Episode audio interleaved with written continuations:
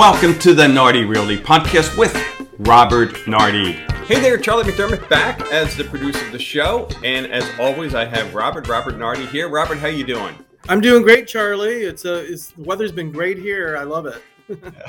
and especially so based on the contrast, although I understand you had nice weather in Ireland, but you're just returned from Ireland. How cool is that?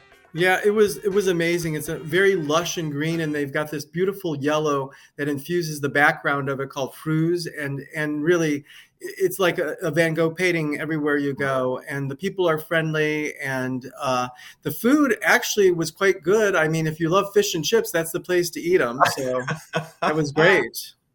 Wow! And how about the pubs? Were a lot of pubs along the way? A lot of pubs along the way. Yeah, they they offer Jameson. Jameson is like their Coca Cola, you know, whiskey. Jameson whiskey. So there was like, you know, every they have like eighty different kinds of Jamesons, and uh, so, and really the alcohol for for for being in a pub is wasn't that expensive compared to even here sometimes. So mm. it was on the less expensive side too. Maybe because of there's so much quantity. yeah. yeah. Oh, that's that's that's awesome. And then you actually you stayed in a a castle for a couple I, days. I did. It was Dromoland Castle. I highly recommend it. I mean, I'm not getting any money from them for doing this, but I really had a blast. I did while I was there. I did falconry, which was working with hawks and things, and they were landing on my hand. And I mean, it was pretty spectacular, and the, the grounds were really beautiful, and the the, mm. the, the castle itself was re, they call it rejuvenated, but I mean, it was so in such pre, pristine condition. I mean, that's the one good thing out of COVID is that these people had time to really. They said because they said everything like the chandeliers were like shining crystal. That there were there was no dust anywhere. There was nothing you know, for being a castle. And they said that COVID gave them the time to to really do a deep clean of everything and to make it really nice. So yeah, you know. yeah. Wow. All right, it's on my bucket list. Got to go back there and and uh, say hi to the ancestors. So, yeah, so, yeah. So you've you've reinvigorated me. Good. Uh, and it's it's I don't know if it's funny or not, but it's interesting uh, as you're away uh, the real estate market has kind of uh, changed. You know, there's kind of like that change in the air, as uh, you mentioned off mic here. So uh, fill us in. What are you seeing? What are you hearing? Well, what we're seeing now in Southwest Florida um, is basically we are getting more and more inventory up now. So there was such a shortage of inventory. Uh, just like two months ago, when you would run a report on Collier County itself, which is in you know Naples and when you would ran that report, there was only 825 units available, and now there's over 1,400. Okay. So, so it's really uh, the units are coming on.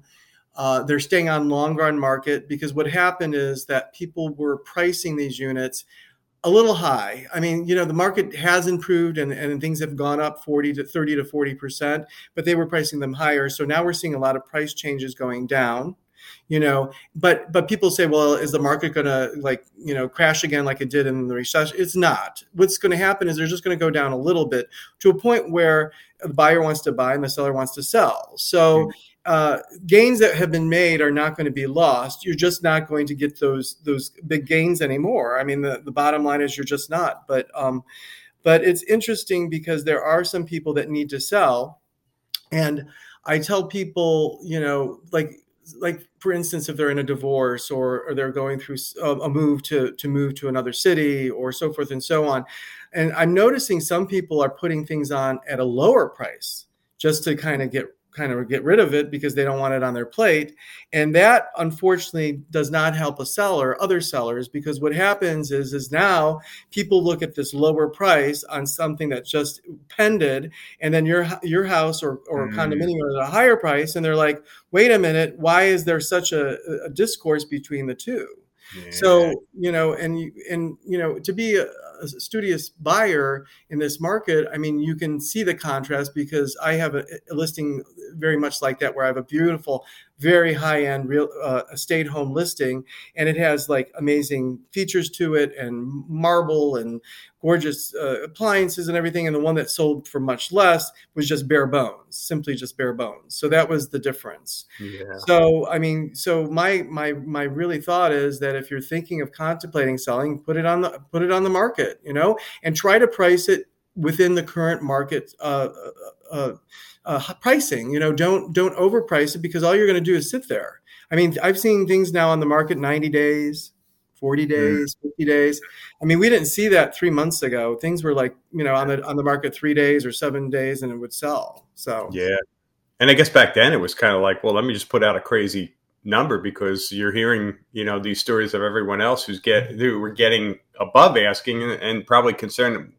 Geez, you know, it's probably a, a lot of uh, seller's remorse. Like, did I sell this for less than I could have? You know, right? Crazy right. market. So it's uh, it's good that things are settling down a bit.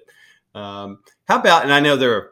Yeah, the wonderful thing about this market, there are so many cash buyers, but the mortgage rates is that impact this at all? Yeah, I mean, I'm seeing it impact us somewhat here in Collier County just because what happens is the interest rates are going up. Things that were at 3.125 are now at 5.125. So that's 2%. So if you're you're you're, you know, 2% of $100,000, that's an extra, you know, $200 or $300 on your payment and mm-hmm. so it really does affect buying power. Mm-hmm. Um, I'm noticing though that a lot of uh, people are not uh, you know, we have a lot of cash buyers here, but there's a lot of people that are really looking for mortgages now, even at the 5% level. And the reason why is because they may have the ability to pay cash in, in, in an account, but they don't want to take the cash out because they're the financial problem right now is that our all of the stocks and everything have gone mm-hmm. down.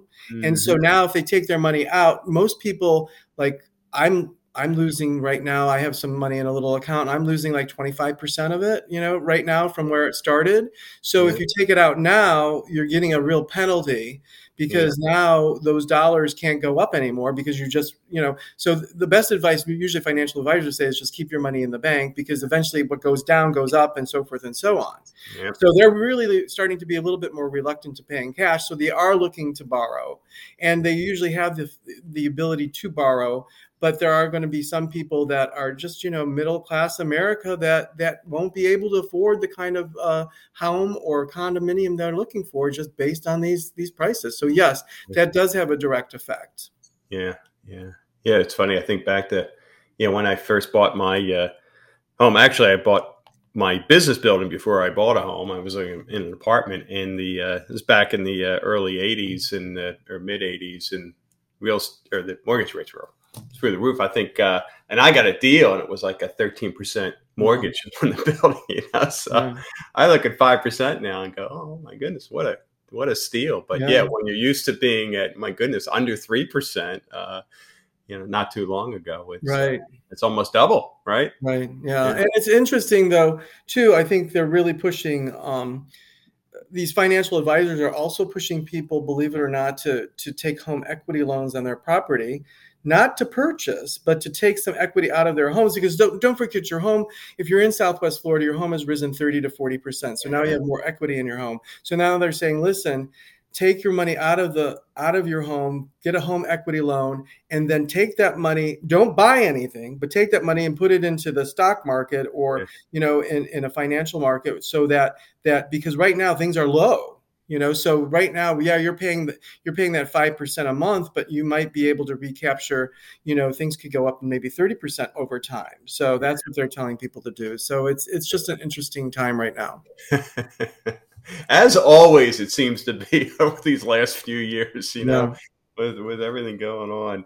Uh, wow. Well this has uh, again been really helpful. I just i just noticed yesterday it's funny i uh, i do a bike ride and you know pass the usual neighborhoods. And again, before you left, maybe I see one for sale sign. And yesterday I lost count after 10. So I, I, I was looking forward to this episode to hear from you what you're right. seeing. And uh, yeah, yeah. Yeah, so so it's better for the buyers. At least they give them choices. Like yesterday, just to give an example, I went out. I went out for seven and a half hours with a buyer to show them multiple properties. Mm. I haven't done that in I don't know a year so yeah, so I was there from I showed property from eleven to six thirty at night, seven and a half hours. So and there was enough inventory to show them. Yeah. Good to hear. Good to hear. Yeah. Well, Robert, I will let you get back. So, so it's it's ten, uh, almost ten thirty in the morning here. What what's the time difference? For uh, you know, It'd be five hours ahead in, in Ireland. So, okay, right, okay. It works so out really great if you're traveling because you know, while you're waking up, I'm still available. And usually, like, I can take yeah. phone calls all the way up, which I did take phone calls all the way up to uh, 6 p.m. your time. Yeah. You know, so so and it's nice because in the morning it's two. You know, when it's seven o'clock in my morning, it's two two a.m. in your morning, and it's nice because I don't get any calls. it's, it's just in case you're out late at the pub at the local. Right. Pub. Exactly. it works out beautifully. oh, terrific. Well, Robert, you have a great day, and uh, we'll talk in the next episode. Sounds great, Charlie. Thank you so much. Thank you for listening to the Nardi Realty Podcast with Robert Nardi. To learn more about Nardi Realty, go to www.buynaples.net. That's buy, B-U-Y, Naples, N-A-P-L-E-S dot net, or call 239 293 3592.